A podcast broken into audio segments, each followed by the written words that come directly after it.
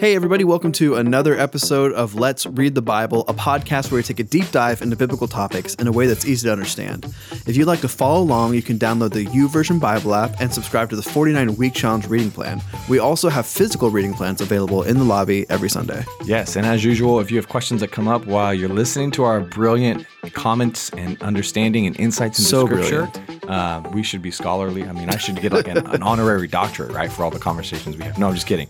Um, but if you get if you have questions that pop up in your head, or as you're reading through the text, as you're reading along the Bible reading plan with us, we want to know about those questions because we want to help process through them with you and provide as much information and answers back as we possibly can. Um, you've asked some really great questions for all of our listeners up to this point, so keep sending them in. There's two ways you can send them in. One is through an email at in, to email at info at grove.church. So I N F O at grove.church. Uh, shoot us an email there, or you can also jump on our Grove Church Facebook page. Uh, give us a thumbs up while you're there, just for kicks and giggles, uh, and then direct message us on the Grove Church Facebook page. We are the Grove Church in Washington State. We have two campuses in Marysville and Washington. So we'd love for you to send those questions in. Marysville and Snohomish. But yeah, What did I say? Marysville. Marysville and Washington. Oh my gosh. I mean, technically that's true, I suppose. Listen. If you're just listen, being really Linda. broad. Listen, Linda. All right. Well, as far as resources we're using today, uh, we kept it pretty simple. It's basically just ESV Bible soft or ESV Study Bible. Yeah, and then I've got a commentary I'm using called Preaching the Word by Kent Hughes There you on go. Hebrews. Um, so I'm actually gonna I'm gonna mix it up a little bit. On our notes, we ha- I have it in a certain I have it in a certain order, but I'm actually gonna skip our first section. We'll come back to it. I know we're going crazy. Listen, I have a plan and a strategy, and you just messed it all up. All right, today we are talking about Melchizedek. Um, and you may be thinking to yourself, If you can spell Melchizedek without Googling it, dude, Evan that was lunch. that was rough during writing the notes for sure. but We'll call him Mel for short. um, if you're thinking to yourself, who is Melchizedek? That's totally fine because he is That's the not point of this podcast. he's not a major biblical character in the sense of you know he doesn't have any books about him he's really only in two places um, there's a passage in genesis and a passage in hebrews and that's about it To be honest, a very brief passage in Genesis. oh yeah very brief so what we're going to be talking about is really what is the significance of melchizedek and why of so many of the old testament biblical characters because when you look through hebrews like it's talking about moses and abraham and date like all Mm-hmm. it's these got this Old Testament vibe. Hebrews Yeah. does, and it's a New Testament book, but and then randomly it's like oh let's also focus on melchizedek Mm-hmm. so it's just kind of odd and we're going to talk today about why that is and we're going to read there- today's going to be a really scripture heavy uh, podcast episode because we're just going to read the passages And the other thing too, just to be aware of, um, as I cut Evan off, is if you're following on currently in the reading plan right now, we would have just finished the book of Hebrews, which is this is where we draw the idea of Melchizedek from. And I'll take full ownership of this idea. Evan, I told Evan we should talk. He's like, okay, sure, because Evan's so easygoing. It's true. but so that's why we just finished reading through the book of Hebrews. If you're not currently caught up, then you may be actively going through the the, the passage in Hebrews chapter seven where it talks about Melchizedek. And so we just want to kind of bring some clarity to it. Uh, probably a lesser known Bible character who, as we read through Hebrews, we realize there's actually a lot of important parts to this short passage in the Old Testament. So that's why we're doing it. There you go all right so we're going to get to the genesis passage first and then we'll talk a little bit more about melchizedek so uh, this is from abraham's perspective by the way so we're going to start there after his return from the defeat of oh i should have looked up that name i'm going to go with Kedor Laoma. Kedorlaomer. Kedorlaomer. Sure, that'll work. Sure. We'll Chad. Cheetah. Cheetah for short. Cheetah. Uh, after the return from the defeat of Cheetah and the kings who were with him, the king of Sodom went out to meet him in the valley of Shaveh, that is the king's valley. And Melchizedek, king of Salem, brought out bread and wine. He was a priest of God Most High. And he blessed him and said, Blessed be Abram the mo- by the God Most High, possessor of heaven and earth, and blessed be God Most High, who has delivered your enemies into your hand. And Abram, Abram gave him a tenth of everything. And he said to Sodom, and the king of Sodom said to Abram, Give me the persons, but take the goods for yourself. But Abram said to the king of Sodom, I have lifted my hand to the Lord God Most High, possessor of heaven and earth, that I would not take a thread or a sandal strap or anything that is yours, lest you should say, I have made Abram rich. I will take nothing but what the young men have eaten, and the share of the men who were with me. Let Aner, Eshcol, and Mamre take their share. Okay, so it's really weird. Could you keep up with that? That's the question. right. So, uh, Abram, Abram, Abram, Abram wins the victory, um, and really what we're focusing on here is the interaction between him and Melchizedek, who is the king of Salem. So the king of Sodom is And the very priest. end there, and a priest. So, all right. that brings us to what are some important things to know about Melchizedek? Well, first off, I think this is interesting because when you really think about it, I think it's kind of a duh moment, but it's something that people don't often think of is that he was a worshiper of Yahweh, um, even though he was not a part of Abraham's family. Um, and I think sometimes we kind of just think of it in the sense of, um, like when Abr- Abram is called, that it's another godless time where no one is worshiping God, and then God chooses Abram. But that's not actually what it is. Yeah. It's not like Noah, where there's just like everyone's turned their backs on God. So there are other people besides Abram and his family that are worshiping the one true God. Um, now they're not the people of Israel because that those people are directly descended from Abraham, and most of them I would think kind of die out as you see when they come back from Egypt. Everyone's just all about idols now at that point, which is like 400 years later. But for for the time being, um, there are other people that worship Yahweh, and then Yeah. the the other uh, really obvious example of this is Job and his friends. So Job and his uh, the book of Job most likely takes place around the same time as Yeah, when that'd be a good book to spend some time studying, wouldn't it? there you go. Uh, but it most likely uh, takes takes place uh, at that time, and you see that Job clearly worships God, Mhm. um, but also his friends, where they may be misguided in a lot of the uh, a lot of the advice that they give, but they are also clearly Yeah.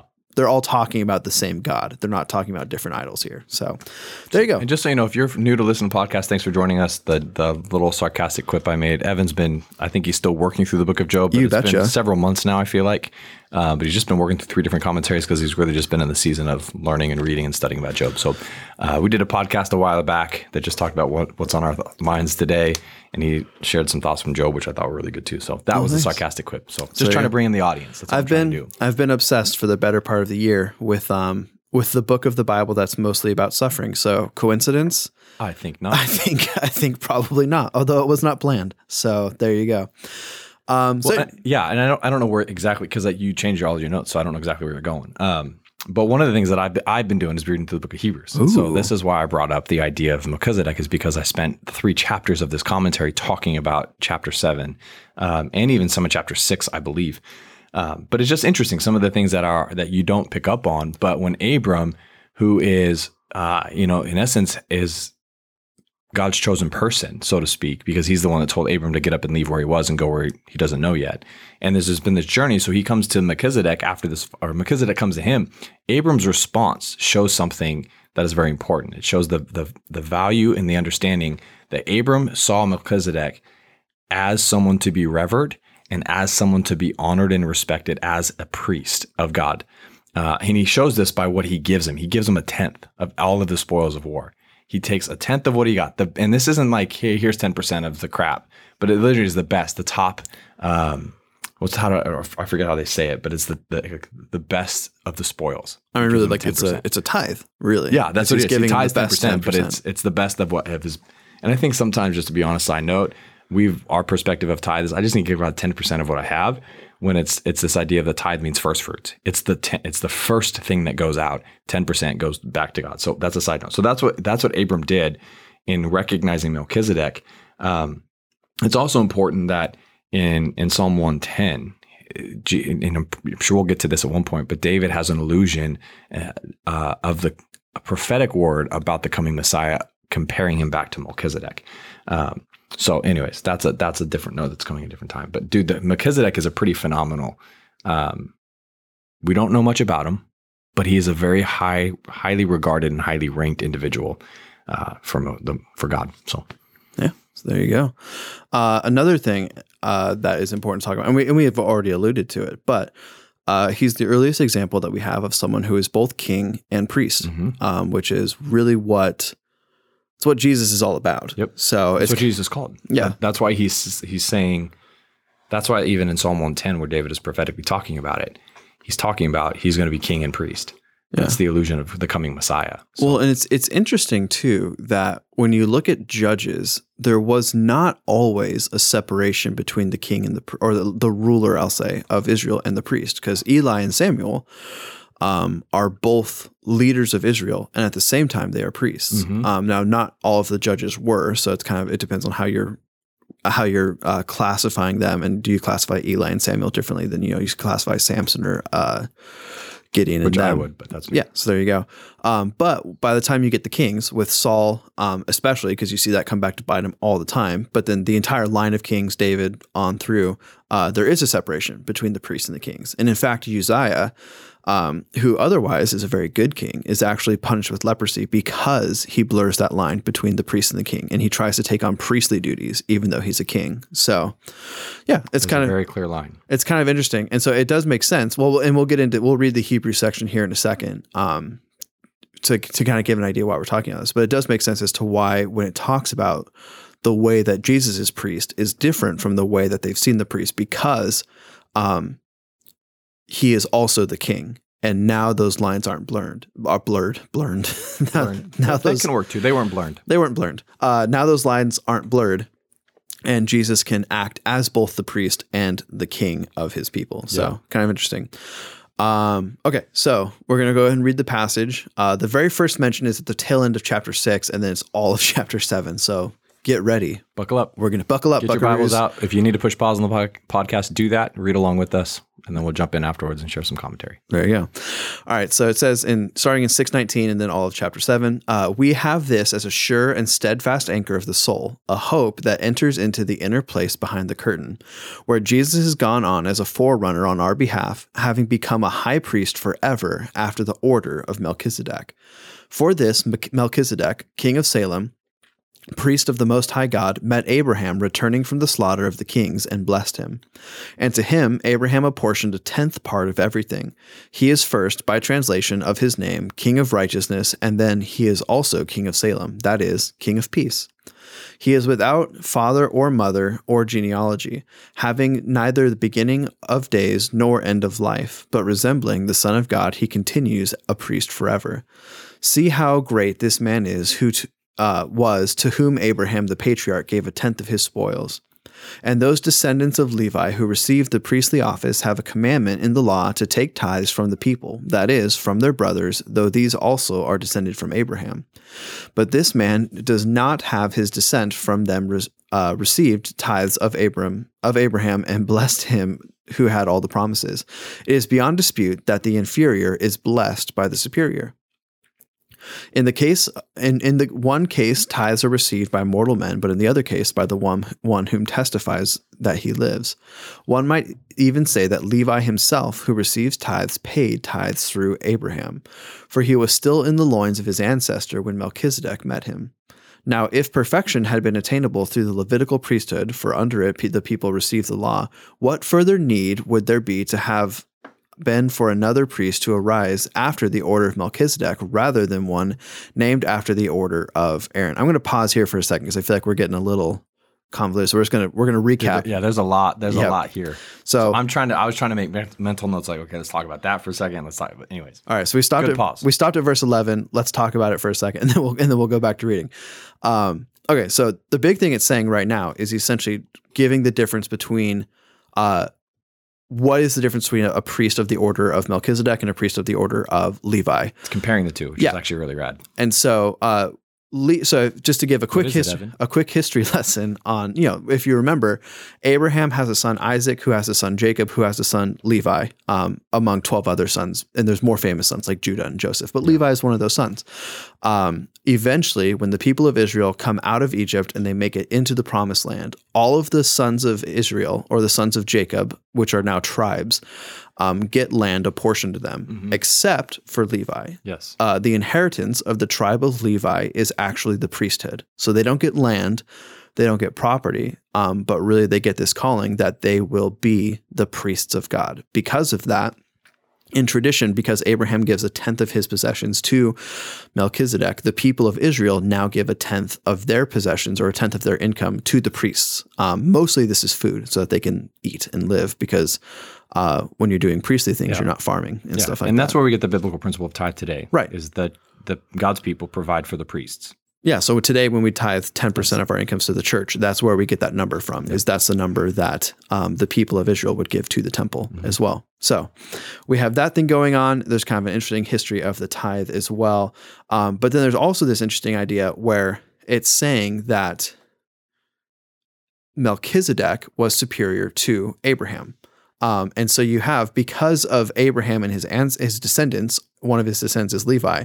In a way, Levi is also uh, subservient to Melchizedek. Yes. Or in other words, the priesthood of Levi is lower than the priesthood of Melchizedek. Yes. Really complicated, but Because of the line. yeah. So Abraham's the father, ancestor of Levi, who's the the I guess the the priestly tribe. But Abraham submitted in tithe and reverence and respect to Melchizedek. So that's what he's like. It's kind of a weird, even even phrasing it, even in a, a more modern translation, it's still kind of confusing to read. But that's kind of the point because of the, the lineage of Abraham. Levi came after Abraham submitted in tithing to Melchizedek as a, a- an inferior. Um, and so that's why they, he was saying. So even Levi gave tithes to Melchizedek. Now, in an even more interesting, I don't want to say even more interesting, equally interesting, let's say, um, when you get into that verse 11, this is kind of why I decided to pause here, is it says, Now, if perfection had been attainable through the Levitical priesthood, for under it the people received the law, what further need would there have been for another priest to arise after the order of Melchizedek rather than one named after the order of Aaron? Um, Aaron, of course, being Me. the first, Oh, just yeah, kidding. yeah, being the first high priest, but he was of the tribe of Levi, as was Moses. Um, okay, Yeah, so Aaron was the first high priest. right. So So what it's saying there is essentially that Jesus is the high priest, but Jesus is also not a part of um I want to be careful. Yeah, I want to be careful how I say this. He's definitely not a part of the tribe of Levi. He is also in a way disconnected from the Levitical law. Um, and so, and, and that's why I want to be really careful because he's Jesus is clear. I did not come to abolish the law; I came to fulfill Yeah. it. So, not completely disconnected like that, but um, just as Melchizedek was a follower and a worshiper of God, even though he was not necessarily a part of the tribe of Levi or even the people of Israel and speci- specifically. Jesus is now our high priest, even though he is not directly connected to the line of Levi.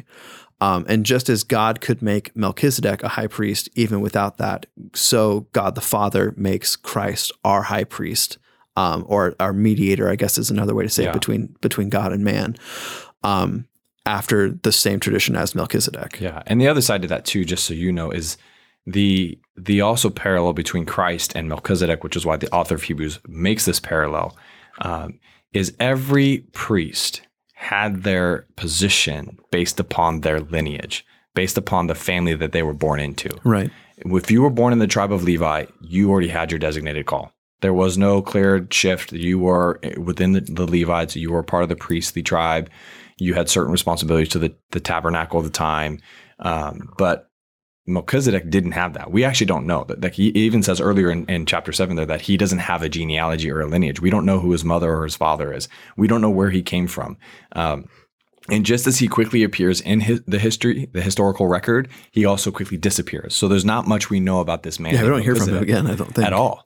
Uh, the only the only reference to him is in Psalms through David and in Hebrews after Genesis. Like that, those are the only times we we hear from him um, is when he's referred to. But that's like as far as his historical account, we don't have it. But what we do know is that he was called a high priest, and that's a call that God gave him.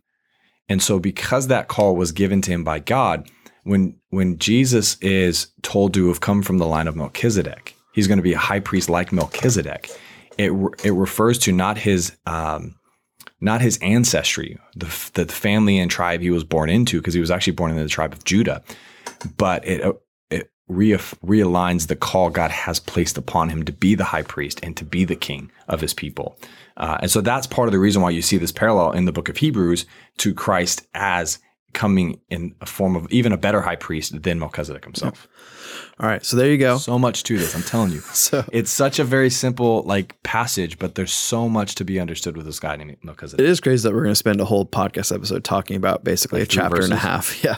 so uh, moving forward, so this is verse 12. Uh, For when there is a change in the priesthood, there is necessarily a change in the law as well. For the one who of whom these things are spoken belonged to another tribe from which no one has ever served at the altar. For it is evident that our Lord was descended from Judah, and in connection with that tribe, Moses said nothing about priests. So just to recap that really quick, Yes. he's saying, like Aaron said, Jesus is a member of the tribe of Judah. The tribe of Judah are not priests. So that's all he's saying. Uh, this becomes even more evident when another priest arises in the likeness of Melchizedek, who has become a priest not on the basis of legal requirement concerning bodily descent, but by the power of indestructible life. Yes. And again, that's what Aaron was talking about earlier. Uh, for it is witnessed of him, you are a priest forever after the order of This is a quote from the book of Psalms. So there you go. We've got all three right here of the references to Melchizedek. Uh, for on the one hand, a former commandment is set aside because of its weakness and uselessness, for the law made nothing perfect. But on the other hand, a better hope is introduced, though through which we draw near to God. And it was not without an oath, for those who formerly became priests were made such without an oath. But this one was made a priest with an oath by the one who said to him, The Lord is sworn and will not change his mind. You are a priest forever. This makes Jesus the guarantor of a better covenant. The former priests were many in number because they were prevented by death from continuing in office. But he holds his priesthood permanently because he continues forever. Consequently, he is able to save to the utmost those who draw near to God through him, since he always lives to make intercession for them. For it was indeed fitting that we should have such a high priest, holy, innocent, unstained, separated from sinners, and exalted above the heavens. He has no need, like those high priests, to offer sacrifices daily, first for his own sins and then for those of the people, since he did not, since he did this once for all when he was offered up himself. That's we're going to get back to that. and then, final verse: uh, For the law appoints men in their weakness as high priests, but the word of the oath, which came later than the law, appoints a son who has been made perfect forever. Okay, so we're going to get away from Melchizedek here for a second, but we're going to talk about why Jesus is our high priest and why it's important that he is. Um, I love the line that says, uh, the former priests were many in number because they were prevented by death from continuing in office, but he holds the priesthood permanently because he continues forever. Or, in other words, um, the reason that the Levites were priests was because they died. and so you Yeah. have to have priests, and you have to have priests um, not just in time, you also have to have priests in areas because one priest couldn't be the priest for every person in Israel. So you have different cities, uh, different places where the priests are. Uh, it's saying that Jesus is different because Jesus is Jesus is God. So he has no beginning, he has no end. Therefore, there's no need to have any sort of backup plan uh, for the priest. And if we're getting concer- confused about the word priest, I, I, I guess I do kind of want to um, talk about that for a little bit too, because I think in modern parlance, it can it's kind of become a uh, a synonym for pastor. Um, because really, when you talk like with Catholic priests, that's it's the role is pretty much the same as as what we would as Protestants is what we would call pastors. Um, but the idea of a priest biblically is not that. The idea of a priest is someone who acts as the the go between for God and His people. He's the mediator. Exactly. Yeah, that's where and that's where we get that that word from. Um, well, not where we get the word from, but that's where we use the word biblically. A lot of the times is Jesus is our mediator. Um, and so in the Old Testament, people didn't have direct direct access to God. Like sometimes God would come and and make access to people, but um, normally the repentance of sin was not something that you did directly to God. The repentance of sin was something that you um, brought to the temple, offered sacrifices, and the priest communicated that to God. It's kind of a it's kind of a weird way of looking at it, but Well, and it's interesting because I, um, this is probably going to take us to a place where it's going to add more questions, which I am all for. So please Let's ask find these out. questions. Um, but one of the things I was just reading, even the last couple of days, was that um, the sacrifices of the Old Testament only covered sins of ignorance, sin, sins of um, what is it, omission, sins of the people. So when the priest would would offer a sacrifice, a scapegoat, they would come up and say, "Hey, here's my goat," or "Here's my sacrifice." here's my goat. to cover my sins, it didn't cover premeditated sins. It didn't cover sins that were blatantly committed, Huh. knowing that they were being rebellious, which is why part of the, the sacrificial system in the Old Testament was incomplete, which is why it needed a perfect, spotless sacrifice in Christ. Um, so even in the order of how sacrifices play out, so that's like that's a kind of a side note to the whole sacrificial system. Um, but it's one of those things that God never God knew going into it. It was never going to be a perfect system, and it was going to answer. But Well- God used it to help people become more aware of their need and the sin in their lives, so they would understand the need for a savior greater than an animal or a goat. And that segues perfectly into the last section where it's saying that because Jesus is the perfect sacrifice, um, there's no need to continually offer sacrifices anymore. Mhm. That's not. And so if you're wondering, like that's why as Christians we don't like bring goats and like and Yeah. kill them at church. Like it's because um, Jesus was the perfect sacrifice, and there there is this really cool motif, I guess you could say, of Christ, where he fulfills a ton of different roles that normally were only fulfilled by one person in the Old Testament, right? But Jesus is prophet, he is priest, he is king, um, and he is sacrificial lamb. Uh, that's why we call him the the um, the Lamb of God. Yeah. Is the idea? The idea is that Jesus was the final sacrifice for our sins, um, and it covers all sins, not just sins. So many allusions to that. Yeah, too. it's really it's it's it's really powerful stuff. Um, I yeah, I'm sorry. Now I'm just starting to like nerd out on thinking about all of this, so we need to like stay focused on the podcast. I know, Um, right? This is like that's why I said I'm, we might be going a sideways thing for more questions, but um, it's just an interesting. thing. So if you have any questions about That's what the beauty of our banter, bro. We we we just We, yeah, Yeah, we, we just, we, just, we just like to talk. Um, if you have any questions about the, uh, if, you, if you have any questions about anything uh, we're talking about. the please. priesthood thing, write them in, and we'll uh, we'll talk more about it. Um, so to get back to the line of Melchizedek, because that's what our podcast is about. So putting the priesthood on the on the shelf uh, for the remainder here. Um, the reason Melchizedek is an important figure, even though he doesn't occupy very much space biblically, is he is a picture of of who Christ is. Um, and I want to be careful with that because he's not.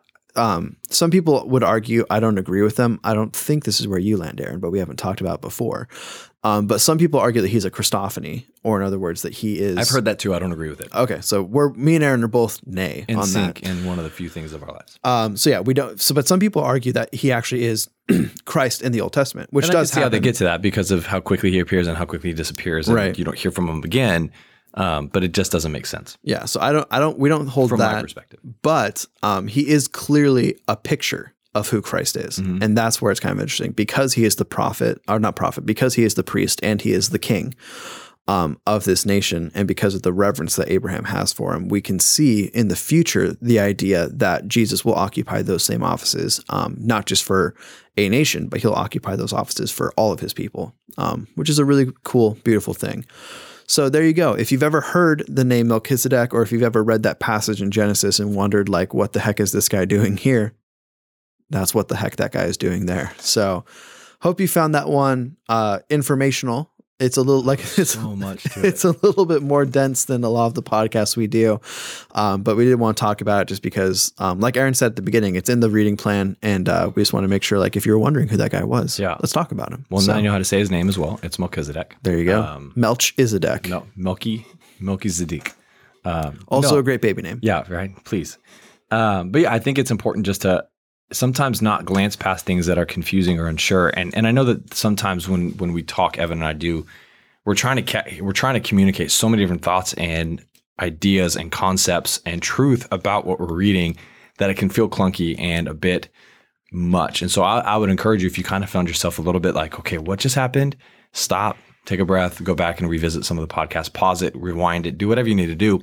Uh, because this whole idea of Melchizedek is is so powerful and potent because it is God setting in motion through Christ a new order, so to speak. It's a new way. It's a new access. It's perfect access for you and me to Him as our Father because of Christ as the High Priest and the and the King um, for you and me. And so there's a lot to it. It's important to under, always understand. And this just goes to show you the depths and the layers behind Scripture and how, in its entire breadth, that it all points to Christ and, and what it means for you and I in light of Christ. So, um, so much there. There's plenty more we could probably talk about, but we want to save your time. So, thank you for listening. So there you go. Well, that wraps it up for another episode of Let's Read the Bible. A Did couple, you know that we're not just the only podcast? Like, there's more podcasts. there are more podcasts at the Grove Church. Um, you can find those at our website at grove.church. And Oh, also, before we go, uh, we do just want to remind you leave a leave a five star review if you can. So it just helps get the podcast out there to more people. Um, and we did receive not just a star rating, we received a written review this week. Ooh. So uh, Linnea Leary says, Thank you so much, Leary." Aaron and This is Larry. Evan are awesome, which overstatement, but like, Yeah, but hey, it's not you. overstatement. That's an understatement. I'm just kidding. Uh, and then I love how they give biblical insight. So thank you for the kind words. And uh, it's it's funny because it's it, it really is not just to pat our egos. It, it is just that the more reviews we get, the more this podcast gets in front of other people. The bigger the audience grows. if The you watch Social Dilemma, which if you haven't, total side note, you should go watch on Netflix. But if you watch Social Dilemma, you understand some of the algorithm things. We just want truth to get out there. We want to have fun talking about the Bible, and we love to continue to grow this community, as Evan likes to say about the Bible. So, And on that note, we will see you all next week. have a great day.